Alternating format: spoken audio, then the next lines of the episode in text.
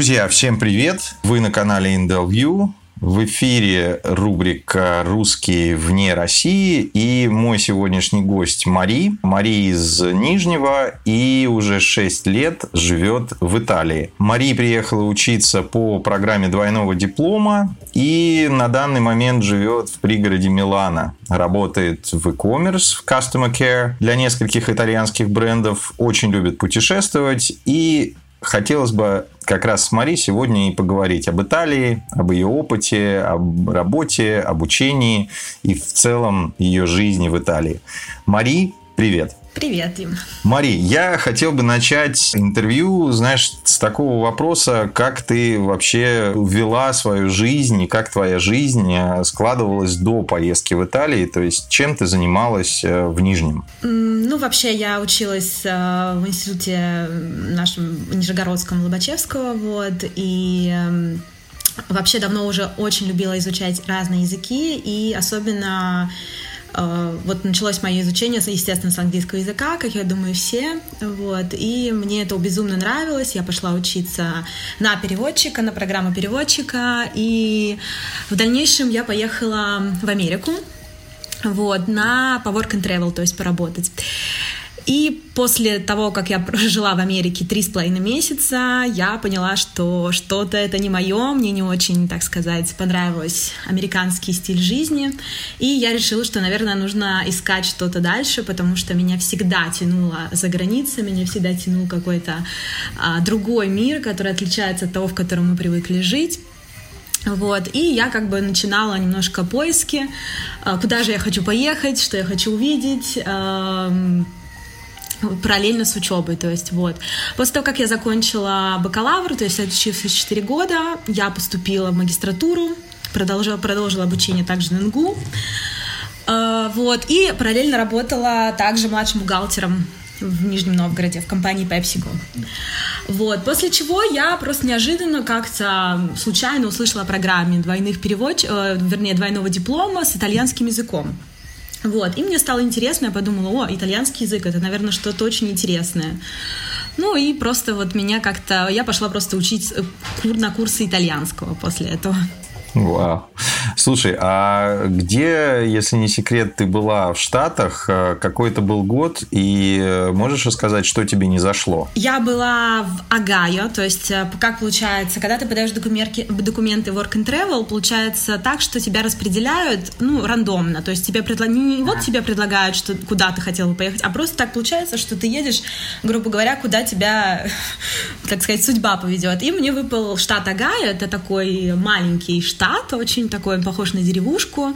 Вот. Э, я работала в парке развлечений, и опять же, насчет работы, тебе не дают работы, ты должен приехать, пройти там собеседование, и на базе этого собеседования тебе уже предлагают работу. Первое, что мне не понравилось в Америке, и что я, наверное, не смогла бы с этим никогда смириться, это еда потому что для меня еда была очень э, тяжелая, для меня была еда очень э, такой э, жирная, не аб, абсолютно для меня была не, так сказать, несъедобная, так сказать, потому что все вкусы в Америке усиленные, то есть если ты покупаешь сыр, то вкус у него настолько э, химозный, что ну, прям вот э, странно это.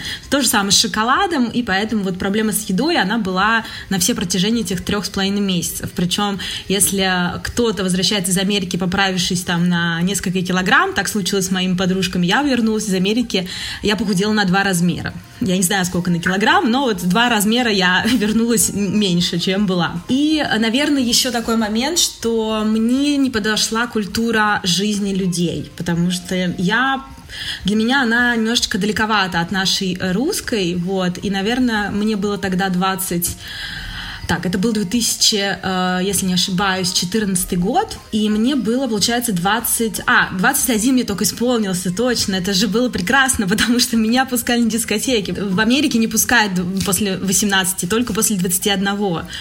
Вот, и мне так повезло, что я поехала в Америку на свой день рождения, справляла свой день рождения 21 в Нью-Йорке, вот, с чемоданом. Поэтому... Э, как бы там немножечко все по-другому, и вот как раз-таки, наверное, с людьми там у меня абсолютно не сложилось, и, наверное, когда тебе 21, ты такой приезжаешь, у тебя американская мечта и все такое, и тут немножечко это все, так сказать, разбилось у тебя, потому что люди, конечно, не, не такие, как мы видим это в фильмах, как мне показалось. Опять же, я говорю мою точку зрения и с теми людьми, с которыми я встречалась. Получилось так, то, что я устроилась работать э, в кафе быстрого питания, да, то есть вот. Uh-huh. И, то есть, моя работа заключалась в том, что мы э, жарили бургеры, мы делали картошку фри, мы убирались в, лок- э, в этом заведении, мы э, стояли на кассах, то есть у тебя не было определенной роли. Ты приходишь туда, и каждый день твоя роль может поменяться. Сегодня ты уборщик, завтра ты кассир, а след... за следующий день ты, грубо говоря, стоишь за плитой, да, и жаришь эти бургеры. А, например, потом ты идешь, выгружаешь машину, да, и первое, с чем я столкнулась, это то самое, то самое, так сказать, равенство, за которое мы все в России, женщины, боролись долго, говорили, что мы такие все. И вот с этим я столкнулась тогда, когда мне сказали, Маша, иди разгружай тачку. И я смотрю и думаю, класс. Я такая, я метр с кепкой, там метр пятьдесят девочка, а мальчики, там, не знаю, пошли, им сказали мыть окна, допустим, вот. Я думаю, простите, но как бы можно мальчики пойдут разгружать, а я помою окна. На что мне сказали, что как бы у нас тут равенство, и у нас нет такого, что ты девочка, а что он мальчик. И это для меня было вот таким вот шоком, что я такая, ну хорошо, ладно, да, что поделаешь, тебе сказал начальник делать, ты идешь делаешь. И второй момент, тоже хочу вот о нем Э, тоже рассказать, потому что он очень интересный. В Америке, к сожалению, а, я думаю, что это воспитывают изначально, а, что люди там не списывают, не а, берут, э, как бы, грубо говоря, на работе, ты не можешь взять взятку, потому что везде стоят камеры. У нас камеры стояли абсолютно везде, ну, наверное, только в туалете, их, в туалете их не было, и то, как бы, в этом я не могу быть уверена, там, есть, например, где раковины, да, то есть, естественно, в самих кабинках нет, но, возможно, где вот есть там моют руки, да. За, за нами следили абсолютно везде. И мало того, за тобой следят твои коллеги, которые э, на, на тебя стучат. То есть стучат просто по любому поводу, что ты пошел и на пять минут пошел покурить больше, чем это положено. Ты пришел, у тебя майка не глаженная, грязная, не твоего размера. По любому поводу они идут и стучат твоему начальнику. То есть вот там это прям очень... Э, так сказать, заложено у них в крови, что если они видят, что что-то не так, они об этом обязательно идут и расскажут. И причем вот на моем опыте уволили мальчика с работы из-за того, что он взял один доллар как чаевые на работе. Вернее, как взял? Ему просто девушка оставила, ну, как сказать, не забрала сдачу, а он просто, ну, как бы, грубо говоря, не даже не подумав, положил это в кассу, и когда он сдавал кассу вечером, у него оказалось больше денег, чем было, и э, ему сказали, что ты украл деньги у клиентов. Слушай, тут э, единственная такая, знаешь, ремарка. Ты начала с того, что вот, э, мол, не, нельзя брать взятки, и прозвучало это так, что ты, у тебя был план, э, собственно, чего-то брать, а тебя жестко контролировали и этого делать не давали. Ты все-таки имела в виду, ну, просто, что наблюдение, да, везде ведется за всеми, то есть тебя постоянно пасут. Да, да. И я имела в виду, наверное, неправильно, то есть я хотела сказать про чаевые, то есть именно именно в том, а, где я работала, то есть я работала в ресторане, то есть очень часто официантам, да, оставляют чаевые, как в России это, в принципе, принято, да, то в Америке это все наоборот, то есть там не принято оставлять чаевые, и это не в коем, а, по крайней мере, в том штате, где я работала. Опять же, нужно не забывать о том, что каждый штат, у них свои там правила и так далее. Там, где я работала, никаких чаевых ты не мог никогда брать деньги клиентов, никогда, ни при каких обстоятельствах. А что касается вообще лайфстайла, какого-то неформального общения, ведь все же ты была там больше трех месяцев, такой тоже, ну, не маленький срок. Э, тоже тебе вот не зашла культура в каком плане? А, наверное, это больше в том, что мы не, у них какой-то вот более такой ленивый образ жизни, наверное, или, возможно, я такая активная, да, что мне там нужно и погулять, и как-то э, какой-то, наверное, э, творческое развитие, да, поговорить о каких-то более высоких темах, да, то, конечно, это не самые лучшие собеседники, и э, их развлечения после работы это просто попить пивка там около телевизора, вот и все, да, то есть их, в принципе, больше ничего не интересует в жизни, поэтому как бы вот немножечко мне было скучновато с ними как э, собеседниками и э, ну, опять же, это, опять же, я попала в такое окружение, что мы были, жили в маленьком городке, то есть это какая-то деревушечка, да, то есть, а, например, то есть э, люди банально не могли отличить, э, ну, наверное, это многие иностранцы не могут отличить Казахстан и Россия, что это две разные страны там, или, а, ну, то есть все наше постсоветское пространство, да, для них это все Россия, все мы из одного котла, так сказать, идем, вот, поэтому вот как-то так. И, конечно же, то, что в центре всего э, у них Америка, и они абсолютно не знают ничего про другие страны. То есть такое ощущение, что вот у них такой мир, э, грубо говоря, такой закрытый. Они как будто вот живут в своем мире и ничего не знают, что происходит э, вообще в других странах, что есть вообще там какие-то другие, другие какие-то ну, даже вот там э, то, что ты начинаешь рассказывать, там, как ты живешь, да, для них это абсолютно вообще непонятное, непонятное, как бы сказать, как будто они об этом даже никогда не слышали, не знали этого. Я так понимаю, вот так жестко за три с половиной месяца голливудский образ и голливудская мечта разбилась о жестокую реальность Агая, да, в твоем случае? Да, да, достаточно жестко, потому что работать приходилось очень много, тебя никто не смотрит смотрит, там, сколько тебе лет. То есть со мной работали а, ребята, которым было 14 лет, это были американцы, да, и они идут на работу очень рано, что меня тоже очень удивило. Я, кстати, не знала об этом, что в 14 лет они, ты можешь работать официально там по, по-моему, по 3 часа в день, что-то такое, с разрешения от родителей. И они причем ездили с других а, штатов, да, то есть для меня это было прям очень, очень интересно, прям вот. А, и то есть прям такая у них жизнь, конечно, не прям вот американская, как мы видим. Да, наверное, вот тогда я прям у меня немножко рухнули, конечно, мои какие-то там представления Америки о том, что там все хотят остаться и так далее. Но опять же, это мое впечатление, потому что были люди, которые были в восторге и остались там, я знаю девочку одну, а она, у нее сейчас там семья, то есть все, ей, то есть ей все это очень понравилось и как бы ее это все затянуло.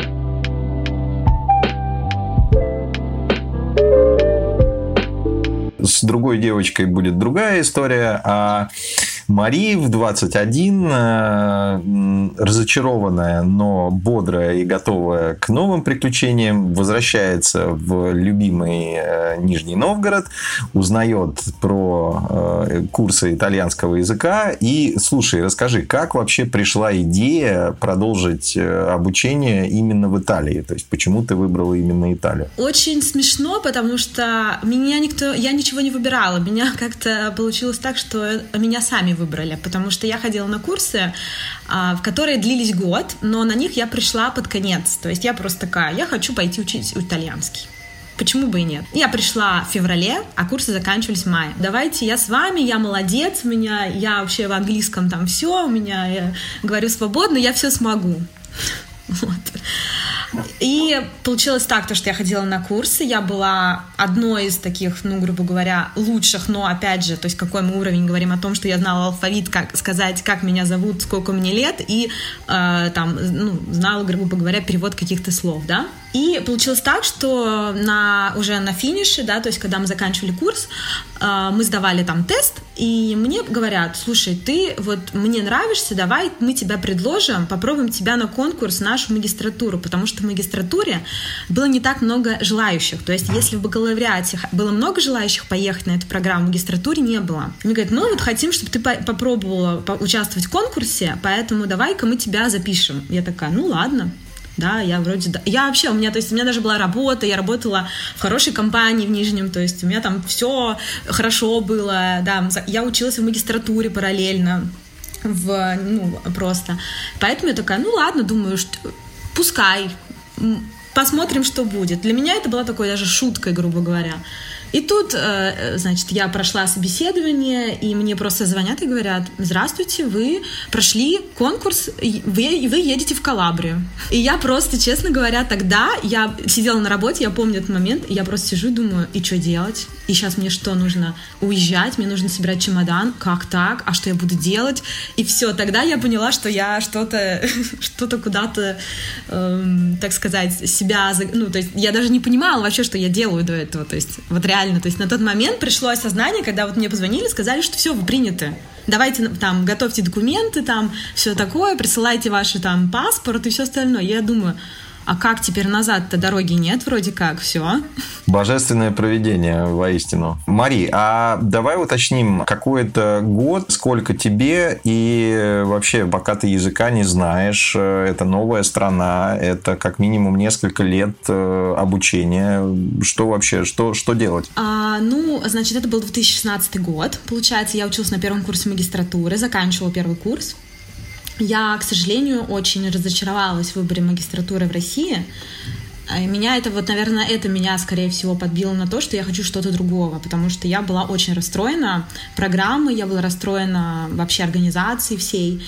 А, поэтому как-то я подумала, что, наверное, что-то я неправильно сделала в своей жизни, что я вот это выбрала, а как-то это мне не нравится.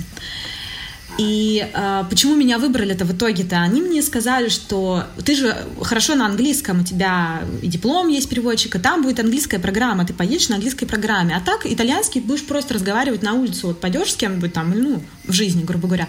Они мне, то есть, заверили о том, что а, моя программа обучения будет на английском. Вот. Значит, ну, конечно же, то есть я подумала, ну, ну, если на английском, то какая мне разница, там потихоньку как-то я, ну, смогу. И нас, нас было шесть человек, то есть нас было двое, мы с девочкой вдвоем были на, на программе магистратура, и еще было четыре девочки, которые ехали на бакалавр. Поэтому как бы мне сказали, у вас будет вот коллектив, вы поедете вместе, вы отправитесь. Ну, в принципе, я и подумала, что это очень хороший э, вариант, э, то есть альтернатива тому, что я, у меня есть. И тем более, конечно же, мне льстило то, что я смогу закончить университет европейский, то есть тогда я, конечно, не понимала, какой это университет, я ничего о нем не знала, но я понимала, что это университет э, Италии, и что у меня будет интересная программа, у меня будет какой-то зарубежный опыт, которого, в принципе, многие ищут и многие хотят такой опыт получить. И тем более, если мне дали такую возможность бесплатно, да еще и со стипендией. То есть еще плюс у нас была стипендия. То есть нам платили за то, что мы там учились, грубо говоря, так вот. Расскажи, пожалуйста, все-таки были ли у тебя какие-то опасения при переезде и как вообще складывался твой быт? То есть где вы жили, сколько была эта стипендия, как было вот первые месяцы образования на новом месте в Калабрии. Вот можешь рассказать о своих впечатлениях? Первые пока вот про учебное заведение и обустройство. Ну, э, прежде всего, когда, конечно, тот момент, когда это все случилось, я ничего не знала о университете, ничего не знала о месте, куда я еду. Но я знала, что я еду в Италию. И я думаю, что если э, я сейчас у многих спрошу наших слушателей тебя, Дим, если ты что ты знаешь о Калабрии? И что вообще ты знаешь, где она находится в Италии? Нет, я знаю э, Destination Calabria, только такой музыкальный трек. Он классный. Здорово. Я тогда даже этого не знала, я тебе могу сказать честно. Я только знала, что мы летим до Неаполя, потому что Калабрия находится на юге Италии, это получается у нас, грубо говоря, нос, то есть если представлять Италию сапог, да, то это нос сапога. Э, это замечательный регион, это это юг Италии, и все, что единственное, что я знала, что мы едем до Неаполя, и дальше мы едем на а, поезде. И до, до самой, до самого уже городка, где мы находились. Конечно, опасений было очень много, страха было просто, ну, действительно, я думала, что, что я все должна была оставить, я должна была оставить свою работу, естественно, учебу, и я, ну, даже, я даже не знала, как мы будем там жить, что мы там будем делать, но я прям вот сказала себе, что для меня это будет приключение. То есть я это воспринимала как приключение, как какой-то, знаете, какой-то вот э, челлендж для меня это был. То есть я хотела себя, опять же, направить в какие-то условия, в которых мне будет сложно. Вот. И когда мы туда приехали с девчонками, э, я была знакома с одной девочкой изначально уже, а с другими нет. Вот. Ну, мы, естественно, там познакомились, пока мы ехали. А, было очень сложно, было безумно сложно, потому что опять же, все, что тебе говорят, а, получается не так, как на, в реальности, да. И, наверное, я бы хотела начать с того, что к этому, к этому нужно быть готовым, но это нужно воспринимать с улыбкой это нужно воспринимать так, что это твой, твой, твоя трудность, которую ты преодолеешь, и потом ты над ней будешь смеяться. И действительно, сейчас, когда я вспоминаю все, что было, я над этим смеюсь. Да? Но, как, но тогда, когда мы приехали а, в университет, нас должна была встречать делегация, но нас никто не встретил. То есть мы приехали, мы пришли, был вечер, я помню, с чемоданами с огромными. Мы приходим, никого нет, мы даже не знали, куда нам идти, что нам делать, да, и нам должны были дать жилье, нам должны дать комнаты. И так получилось, что мы шесть девочек спали в одной комнате на двух кроватях, на трех. Мы сдвинули три кровати и спали там, потому что комнату, куда мы зашли, где мы должны были жить, мы туда заходим, а там сидят куча азиатов. Просто она занята, грубо говоря. И мы просто, мы на это посмотрели, мы не знали, что делать, мы испугались, мы все вообще были... И мы решили спать все в одной комнате, потому что мы же думаем, ну мы же не будем сейчас с ними ругаться, а вдруг они там живут, да, кто, кто что знает. Естественно, а, э, как бы есть такой момент в Италии, да, в Италии, что все заканчивают работать 4 дня, то есть после 4 вечера, 16.00 ты никого не найдешь, и это бесполезно абсолютно. И поэтому мы решили подождать утро и утром уже разобраться. Второй момент, это было очень тяжелый, что, к сожалению, никто не говорит на английском. Никто. Все, что нам говорили о том, что это, это международный университет, что мои лекции будут на английском, нет. Все это было, конечно, не так, и все было на итальянском. И, э, конечно, тут, э, слава богу, у нас был знакомый мальчик, с которым мы общались, наверное, на английском, он нам все переводил, все помогал. Потому что, да, потому что, к сожалению, мы попали в юг Италии, да, на юге Италии, я вам скажу э, уже после шести лет э, жизни в Италии, что они даже на итальянском-то сами говорят, не умеют, ну как, не то, что не умеют разговаривать, но говорят с ошибками. Поэтому уж что говорить про другие языки. Вот, конечно, э, первое, первое, что я узнала об, что вообще в Италии, я познакомилась, что такое плесень дома. Вот у тебя один есть когда-нибудь видел плесень в доме? Нет, в доме нет, но я понял, о чем ты, потому что это было в Венеции. В Венеции в отеле я увидел плесень, да, и я обалдел.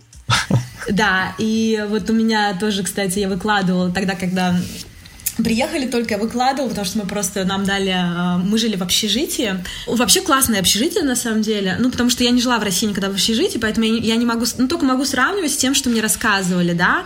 У нас было клевое общежитие, потому что мы жили в таких маленьких домиках по три этажа, и на каждом этаже был, получается, по три комнаты, и в каждой комнате жили по два человека. То есть нас было шестеро, и э, у нас была общая одна кухня на шесть человек, и такой зал небольшой. То есть вот это получились, получались мои соседи. И когда мы зашли первый раз э, в вот в этот вот наше общежитие, да, то есть первое, что я подумала, почему все черное. И я это начала усердно чистить. То есть я это вытирала, наверное, месяц. Я реально думала, что это грязь. А потом я понимала, что я это, значит, чищу. Оно вроде вычищается, а на следующий день опять все черное. И я вот, значит, там сидела с этой, с этой губкой, с этим, значит, каким-то средством, чистила, чистила, чистила, ничего.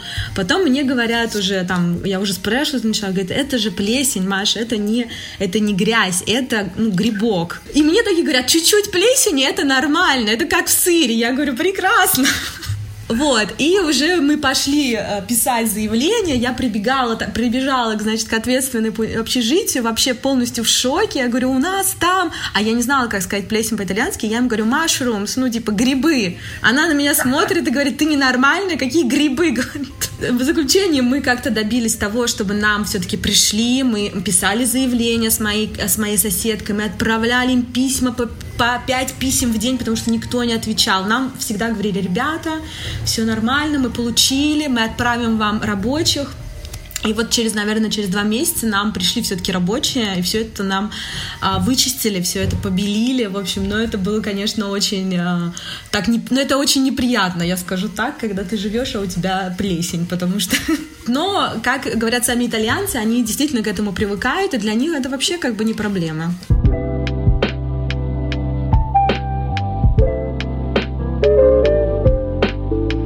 Слушай, ну давай, наверное, продолжим а, вот э, быт? То есть, значит, общежитие было бесплатным, платилась стипендия. Как вообще проходили вот эти вот учебные будни? Как вы отдыхали? Все-таки молодые девчонки. Я понимаю, что повезло, что вы были вместе на одном этаже, но все-таки уже обучение, оно, я так понимаю, длилось там несколько лет. И вот как это все эволюционировало? Может быть, ты еще какие-то курьезы вспомнишь? Как вообще проходила твоя адаптация к итальянским реалиям? А, так, да, значит, смотри, мы учились, получается, у нас было общежитие, у нас была столовая, которую мы должны были оплачивать, но стоила она, по-моему, 100 евро в месяц, если я вот сейчас не ошибаюсь, потому что я вот не помню этого потому что я не ела в столовой, то есть у нас была в общежитии кухня, где мы готовили, и я, например, готовила, потому что, ну, эм, как-то мне так было более привычнее. Но девчонки у нас кушали в столовой, ты мог покупать карточку на, за 100 евро и вот там кушать, получается, месяц. А, а такая особенность, что нет завтраков, есть только обед и ужин. То есть два приема пищи у них, завтрака нет, потому что в основном итальянцы пьют кофе, вот это вот э, эспрессо и все. То есть для них это их завтрак, и бриош это Э, круассан, да, то есть булочка вот эта вот. Э, это для них завтрак, который, ну, или вообще, то есть многие вообще не завтракают, поэтому в, э, в, в столовой у тебя нет завтрака, ну, такого вообще нет приема пищи. По поводу стипендий. У нас была стипендия Эрасмуса. Это европейская программа, и, к сожалению, мы были последними, а, то есть в 2016 году мы были последними как это называется, стипендиантами, да, по-моему, из России, которые получали эту стипендию. К сожалению, после 2016 года, а, я не знаю точно причину, но я знаю, знаю что это прекратило Erasmus а, свое, так сказать, финансирование, ну, то есть финансировать русских студентов, вот, по крайней мере, э, в нашем университете Лобачевского, где мы учились. Вот.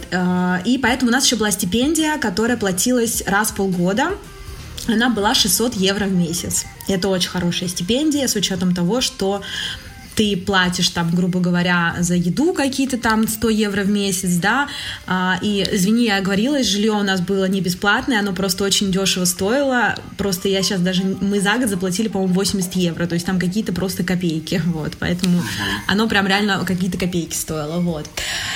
Так это было, и вот у нас была стипендия, которая нам приходила раз в полгода. А Эрасмус э, в каком размере, извини, извини, приходил? Это и есть Эрасмус. Это была стипендия Эрасмуса 600 евро. Раз в полгода. А каждый месяц ты что-то выплачивалось? Раз в полгода тебе выплачивалось за 6 месяцев. То есть вот пройдет полгода, тебе за 6 месяцев сразу приходит денежка на счет. То есть, естественно, когда мы приехали, мы приехали со своими деньгами, и мы должны, мы ждали, мы приехали в сентябре, а стипендию нам дали только в середине или даже в конце ноября. И вот сейчас уже, то есть перед, то есть уже вот прям мы, то есть сначала, естественно, мы были, мы жили на свои деньги деньги. На тот момент, подскажи, пожалуйста, что тебя все-таки больше всего впечатлило? Ну, ты уже поделилась э, историей э, про плесень, но были ли какие-то приятные удивления, курьезы и вообще твое первое впечатление первых месяцев э, в Италии? Да, у меня очень много впечатлений, наверное, самого первого месяца. месяца. Они такие были самыми, наверное, э, так сказать, эмоциональные, такие были качели, потому что то тебе плохо, то тебе классно, да, там хорошо и так далее. Во-первых, э, самое, э, что, наверное, я действительно во что действительно что в меня держало там и вообще что я вообще очень обожала это учеба потому что а, наши занятия проходили мы, мы учились на магистратуре и у нас было там по-моему у нас было мало предметов Объясню почему. Потому что в Италии э, ты сам выбираешь себе предметы. То есть ты, у тебя есть какие-то э, предметы, которые у тебя идут уже постфактум, то есть они у тебя обязательны. И остальные предметы ты их выбираешь. И это очень классно, потому что ты можешь себе выбрать э, предметы по твоим интересам. И это прям, ну это прям супер. И когда мы ходили на занятия, у нас были пары по так, в России они идут, по-моему, полтора часа, да? Пара, по-моему, идет полтора часа. В Италии, по-моему, было, было два часа, и они шли парами, то есть два часа плюс два часа. И это было, конечно, невыносимо. Это, конечно, было очень долго, особенно все было на итальянском языке. Мы сидели просто вот так вот и такие думали, когда это закончится просто, когда это закончится. Мы писали на диктофон все лекции, и потом их дома садились, переслушивали, и все это э, переводили. Слава богу, что преподаватели всегда обязательно все лекции сопровождались слайдами. Мы все это переписывали с девочкой, и потом сидели это, переводили все. То есть мы сидели на лекции сначала, а потом мы садились дома и все это еще переводили. И вот один фактор, который меня очень сильно удивил, вот прям вообще обезкуражил, это то, что когда мы с, с, моей, ну, с моей коллегой, с которой мы учились, мы пошли на пару, мы решили прийти пораньше, чтобы занять места, ну, места впереди, вообще, ну, чтобы занять, да, какие-то места. Мы приходим, а все занято. Мы пришли на полчаса раньше, все занято, мы такие, как так? У нас же в России, наоборот, все садятся назад а все итальянцы все садятся вперед. То есть для них на парах они должны сидеть впереди, чтобы их видел преподаватель обязательно. Они с ним обязательно разговаривают, они обязательно с ним коммуницируют. Они обязательно, то есть если там он, э, там, не знаю, грубо говоря, идет, и они встречают по улице, они должны обязательно с ним поздороваться, спросить, как у него дела, чтобы преподаватель их помнил и знал, как их зовут. И тогда мы просто мы пришли на полчаса раньше, нам пришлось сесть назад. Мы сели в самый, в самый, на самый последний парт, и мы сидели вот так и думали, ну как так-то? И второй момент тоже вообще просто. Я была в шоке, что преподавателю а, нужно называть а, профессоры, да, то есть без имени, без фамилии, просто ты ее называешь, то есть как у нас профессор, да, а преподаватель тебя называет, а, так как мы были учились в магистратуре, то есть мы уже имели диплом бакалавриата все, нас называли, а, он мог нас называть на вы, обязательно называл нас на вы, и, грубо говоря, называл тебя, мог тебя называть тоже профессорессой. Ну, то есть я профессоресса. И для меня это был просто шок, что, что к нам преподаватель на «вы». Я просто, честно, ну, просто у меня такого в университете не было. Я была действительно просто ошеломлена этим, этому фактору. И, э, конечно, то, что профессоры очень такие прям вот как друзья, то есть они, они, они с тобой разговаривают, они говорят, если что-то непонятно, приходи там, вот мой кабинет, заходи когда, напиши мне на почту. И последнее, что меня, просто чтобы закончить мой день прекрасный, первый, да, когда, э, когда наш профессор закурил прям в кабинете. У нас был перерыв 5 минут. Нам говорят, сейчас перерыв 5 минут. Все итальянцы там пошли кофе пить, что-то, а наш профессор стал курить прямо в кабинете. И мы просто такие сидим и думаем, куда мы попали? Да, слушай, мощно. Ну, э, мне я не могу тебя просто не спросить, как же все-таки проходила какая-то сдача зачетов, защиты вот на итальянском, если тогда итальянский твой был совсем еще не итальянским. Э, хороший вопрос, кстати, вот это очень тоже нужно обязательно отметить этот момент, как же сдают экзамены в Италии, потому что учеба в Италии и России это вообще небо и земля. Потому что ты приходишь, у тебя нет учебника, у тебя нет ничего, ты просто приходишь на лекцию, и тебе рассказывают лекцию. У тебя нет учебника, у тебя нету какого-то материала, по которому ты вообще идешь. И ты должен обязательно записывать все, что говорит профессор. Какие книги он упоминает, их нужно обязательно прочитать. А потому что он может потом тебя спросить, а вот я вам говорил вот про книгу там, я не знаю, «Экономика а, э, Германии в 1953 году». Что вы прочитали из этой книги? Хотя он просто рассказал про нее, а мы должны были ее как заметочку себе записать. Поэтому все лекции обязательно нужно было писать, писать на диктофон. Итальянцы в этом просто, им нет равных, потому что они писали просто прекрасные конспекты, которых мы потом также спрашивали. А, нету никакого материала. То есть, когда мы подошли к профессору, мы сказали, вы можете нам дать, пожалуйста, материалы, чтобы мы их хотя бы как-то заранее читали. Он говорит, у меня их нет. Мы их готовим, грубо говоря, там, ну, по, по, ну, для каждой лекции, для каждого потока, для каждой группы мы их готовим. И они могут изменяться по, по каким-то там их соображениям. Экзамены то же самое, то есть экзамена нет у тебя вопросов, у тебя нет листочка с вопросами, у тебя нет билетов, у тебя ничего нет, у тебя просто говорят, Учите все, что мы прошли. Все, ты приходишь на экзамен, и тебе могут вообще спросить, не зная что, не зная откуда. То есть вот это для меня было просто шоком, потому что когда ты учишь, ты такой, «А что мне учить-то? Тебе просто, у тебя там три книги, ты просто их читаешь, студируешь, ты даже не знаешь, что вообще тебя спросят, да. Итальянцы очень любят делать устные экзамены, то есть тебя просто, грубо говоря, с тобой идет беседа. И э, в Италии 30, 30-бальная система оценок. И 18 — это наша тройка. То есть 18 — это ты сдал, и все, там, допустим, 20 — это 4, то есть, и получается дальше, там, по-моему, 26 — это уже 5.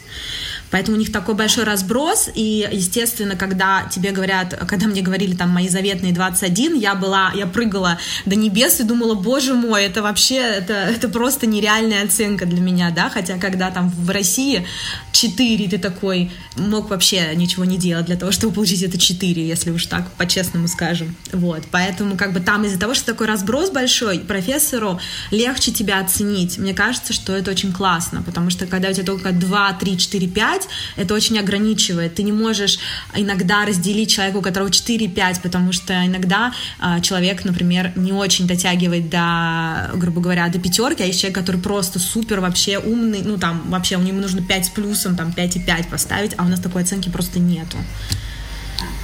Это, это очень классно, мне очень понравилась эта система, потому что действительно тут ты видишь вот эту разницу. И для того, чтобы получить 18, это прям тебе реально нужно знать все. Потому что, а, к сожалению, например, у меня был один экзамен, который я сдавала 4 раза, я не могла его сдать вообще никак. То есть из-за того, что там не отвечаешь на один вопрос, и ты не можешь набрать даже 18 баллов. Слушай, так как ты умудрялась-то без языка-то там а. что-то отвечать? Да, вот. Это, кстати, очень хороший вопрос, потому что мне очень повезло, опять же, потому что я поступила на экономику, э, прикладную экономику, и очень было много экономических терминов, а, формул, да, и то есть очень э, мне, мои первые три экзамена были не устными, они были письменными. А, и тебя спрашивали только если у профессора, то есть экзамен проходит так, вы приход, мы приходим, а, там у нас был, у меня была первая, это значит экзамен, это была теория вероятности и какая-то там статистика, я сейчас уже не помню, как точно это назывался предмет, я был, мне было очень легко. Почему? Потому что у меня в университете, за что большое спасибо моей преподавательнице по эконометрике, я очень хорошо разбиралась в математике и особенно в, ну, в теории вероятности и эконометрике. Вот. И это мне очень помогло, потому что я уже знала какие-то вещи, которые, например, мы проходили там в магистратуре, что меня очень это удивило. И я уже их знала, потому что я их проходила, например, в бакалавре в России. Но, естественно, был, была трудность с тем, что, например, какие-то... То есть я должна была все перевести, потому что, естественно, я не понимала. Я знала, как это на русском, но я не знала, как это на итальянском, да. И э, что я делала? Я просто зубрила. Я зубрила теоремы, которые я не понимала ничего, я просто их зубрила. Я зубрила их так, как вот, знаешь, как мы вот там зу, зу, выучим какой-то зубрим, просто какой-то стих. Вот представь себе, ты зубришь какую-то фразу, которая не имеет для тебя никакого смысла. Ты же ее сможешь выучить. У меня было такое. То есть я просто зубрила, зубрила, зубрила. Я сидела ночами, мы, мы готовились. Я готовилась к одному экзамену три недели, честно. Я готовилась три недели, чтобы сдать вот эту э, э, э, теорию вероятности. Три недели я потратила. Слушай, это какая-то просто катастрофическая тяга к знаниям. Что тобой вообще двигало? Что тебя вдохновляло это делать? Э, наверное, большой интерес. Большой интерес к тому, что это что-то другое. Это что-то, то, что меня грубо говоря, так вот, знаете, меня это цепляло, то, что я это не могу. Меня это цепляло, и я хотела это смочь. И я просила помощи. У нас появился друг, который, кстати, знал русский, итальянец. Это тоже было такое стечение обстоятельств, который учил русский. И он говорит, давай я буду вам помогать, а, я, а вы мне будете там нам со мной по-русски говорить, чтобы я не забывал русский, да, то есть и вот мы друг другу, грубо говоря, помогали. Он приходил к нам домой, объяснял мне какие-то моменты. Естественно, то, что он знал русский, это было, не, ну, конечно, он не очень, как бы, он на тот момент он говорил так, ну, на такую, знаете, там, мы, я, я понимала, что он говорит, но, естественно, он ошибался, но это уже было очень так тепло, да, то есть потому что итальянцы, они очень теплые, они очень вот э, как сказать это даже вот, они очень такие доброжелательные.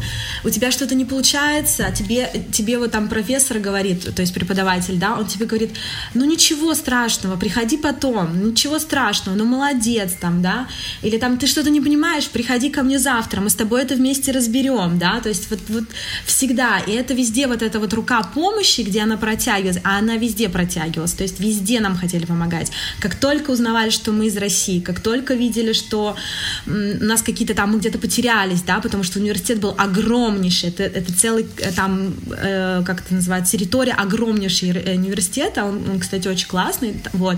Если мы там потерялись где-то в этих этажах, то есть нам обязательно кто-то придет на помощь, кто-то спросит, как вам помочь, чем помочь. И, конечно, я занималась итальянским очень много. Я занималась дома, я смотрела фильмы с субтитрами, я э, очень много ходила разговаривать э, с ребятами. Мы, мы общались очень много с итальянцами, и несмотря на то, что э, мы ничего-то не понимали, они нам это объясняли. Они объясняли нам по 105 раз, по 10 тысяч раз. Они очень, так сказать, э, в этом плане очень помогали. Вот очень прям.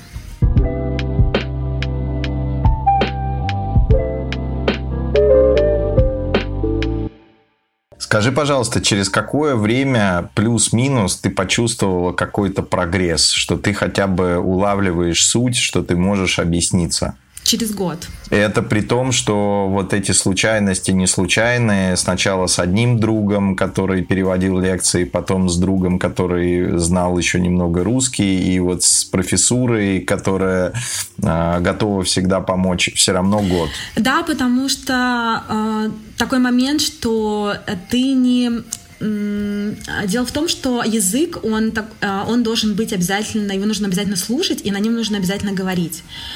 Потому что не, недостаточно, чтобы ты там, как вот э, ты спишешь, там что-то учишь правила и так далее. Потому что, во-первых, у в Италии такая особенность, что каждый регион говорит на диалекте. Это, конечно, такая подстава, я бы ее так назвала, потому что ты приезжаешь, э, грубо говоря, в Калабрию, они говорят на калабрийском, да, ты приезжаешь на Сицилию, у них сицилийский, в Милане э, миланский, да, и ты такой, и как? И как учить итальянский, простите меня? И очень много вот этих особенностей языка, которые ты, а, ну просто, это невозможно их знать иностранцу. Это раз. А во-вторых, э, ведь тембр, да, то есть, опять же, ре, э, речь, она же не вот как в школе или как мы слушаем в, в аудиозаписях, да, она же в жизни по-другому же звучит. У меня свой тембр голоса, у тебя свой. Я говорю быстро, ты говоришь медленно. И вот этот момент, чтобы ты улавливал, чтобы ты понимал суть вообще, и чтобы, а самое главное, чтобы ты мог быстро, не то что быстро, а чтобы ты среагировала, чтобы твой мозг построил фразу. Вот это вот момент ответа, это сложно мозгу, потому что он такой, типа, подожди, я соберу фразу, и ты такой стоишь, и как бы, ну, то есть вот этот момент, он он такой переход, его нужно сломать, когда твой мозг вот будет быстро складывать фразы, вот тогда вообще, вот я говорю, вот этот год, когда я могла уже быстро ответить, я могла быстро среагировать и э, сказать что-то, то есть вот именно, но это прям вот я уже была очень, то есть я уже уверенно говорила на итальянском, я могу так сказать проходит еще год, да, наступает 17-й год, и ты заканчиваешь, э, или ты в 18-м заканчиваешь? Я закан- закончила в 17-м, в конце 17-го, потому что я достаточно быстро сдала экзамены, то есть это не все, у кого там кто-то учился больше. Просто я, во-первых, я не, хот... я не думала, что я останусь. У меня не было такого плана, я думала, что я уеду домой. Я думала это практически до последнего. И у меня была еще, у меня были экзамены в России, которые я тоже сдавала, ездила. Я еще помимо этого сдавалась, ездила экзамены в России. То есть я просила своих э, нагруппников мне записывать лекции, которые я потом слушала а, тоже, когда готовилась к экзамену, чтобы их в России. Вы знаете, это, это, это была такая сладость слушать лекции на русском, что я такая думала, боже, как легко. Да вообще ерунда теперь после итальянского, правда. Вот, э, наверное, это мне очень помогло потом сдать экзамены в России, что для меня это была вообще какая-то э, вот очень очень легко. Да, и поэтому я хотела сдать быстрее, я хотела закончить быстрее э, магистратуру, чтобы, грубо говоря, вернуться к своей ну, нормальной жизни в России. И я решила, что я буду выпускаться, то есть я решила, что я хочу сдать экзамены быстро, и я напишу диплом. Тоже э, диплом очень тоже здорово, потому что ты выбираешь сам тему э, своего диплома. К сожалению, у меня, по крайней мере, в России не было такой практики, нам давали 30 тем на выбор, и из этих 30 тем ты должен был выбрать э, тему, которая, которую бы ты хотел. А ты приходишь преподавать и говоришь, вот мне нравится тема, там, допустим, я не знаю, железнодорожные, там, развитие железной дороги в России. Он говорит, а ты знаешь, я не разбираюсь в этой теме, давай-ка мы с тобой напишем про медикаменты и экономику России. Ты такой думаешь, ну, ну я-то не хочу это писать, и тебе приходится писать про это. А когда я пришла в Италии, мне, во-первых, сказали, выбирай, кого хочешь, каких хочешь преподавателей. Я такая, ну хорошо, я, вы... ну, я выбрала, естественно, преподавателя, который знал русский язык. У нас была очень хорошая, это тоже наш был куратор, вот, а, и я к ней прихожу, говорю, вы мне, может быть, как-то скажете, в каких вы там работаете а, проектах, там, расскажите мне, чтобы я выбрала тему. Она говорит, ты должна писать, про что ты хочешь. Говорит, а я подстроюсь. Я такая, ну хорошо, ладно. И это для меня была мука, на самом деле, потому что я-то привыкла, что мне говорят, и я такая, ну ладно, буду это, вот это делать. Я к ней подх... я выбрала тему, кстати, я писала, как э, влияет иммиграция на значит, иммиграционные потоки, как влияет иммиграция на российскую экономику, да, и я делала исследование то на, по России. И я к ней прихожу говорю, я вот хочу такую тему. Она такая, ну хорошо, давай. А, значит, ты мне присла, пришли всю информацию, где ты будешь искать информацию, а, все данные, которые ты нашла, статьи и так далее, и, пиши. Я такая, хорошо, я буду писать. Я говорю, и вот я начала писать и отправлять. И что меня тоже удивило, что обязательно, я говорю, ну я же должна базироваться на чьих-то исследованиях. Говорит, нет, ты можешь сама быть исследователем, ты можешь сама свои, свои предлагать вещи, ты можешь сама говорить свое мнение, ты не должна, ну как бы ты, так как ты уже заканчиваешь магистратуру, ты исследователь, и ты можешь сама диктовать, что твое, свое мнение, как ты это думаешь. Естественно, его нужно доказать, да. И опять же, писала я, наверное, работу тоже, мне кажется, месяца три, вот, где-то и э, обязательно проверка плагиата очень жесткая, очень жесткая, потому что там прям обязательно должно быть все, все, все твое. И э, такой тоже момент, что э, тебе тоже дают как бы оценку за дипломную работу, которая, грубо говоря, меняет твою финальную оценку. Потому что на самом деле, вот как ты учился, это там одно, одна вещь, а твоя финальная работа, она может тебе очень сильно помочь в финальной оценке. А финальная оценка в Италии это 110 а, такой вот, ну, такая особенность. И самое интересное, что я тоже думала, ну, ну, ну, оценка, ну, какая мне разница, какая оценка. А потом мне они объяснили, что в Италии, вот сейчас, когда я искала работу, а, очень часто пишут, что они принимают на работу только людей, у кого 105 и выше, то есть э, диплом. То есть, оказывается, оценка это очень даже играет роль на приеме работы. Подскажи, пожалуйста, а 110, ты имеешь в виду 110-бальная система или это минимум 110 баллов ты должна набрать? И сколько ты набрала в итоге? 110 это максимальная оценка, 110 это типа отлично, и это складывается твое, э, там считаются как-то, получается, средний балл от всего то, что ты учился, и там, получается, ты где-то набираешь 80 там с чем-то, там, по-моему, вот так максимум, а все остальное это уже твоя дипломная работа, то есть тебе прибавляется туда. И максимум это 110. Вот. И ты закончила в итоге в результате с какой итоговой оценкой? Я закончила со 102. И это получается два диплома же, правильно? То есть у тебя был диплом э, Калабрии и диплом э, Лобачевского в Нижнем. Да, да, все правильно, да. да.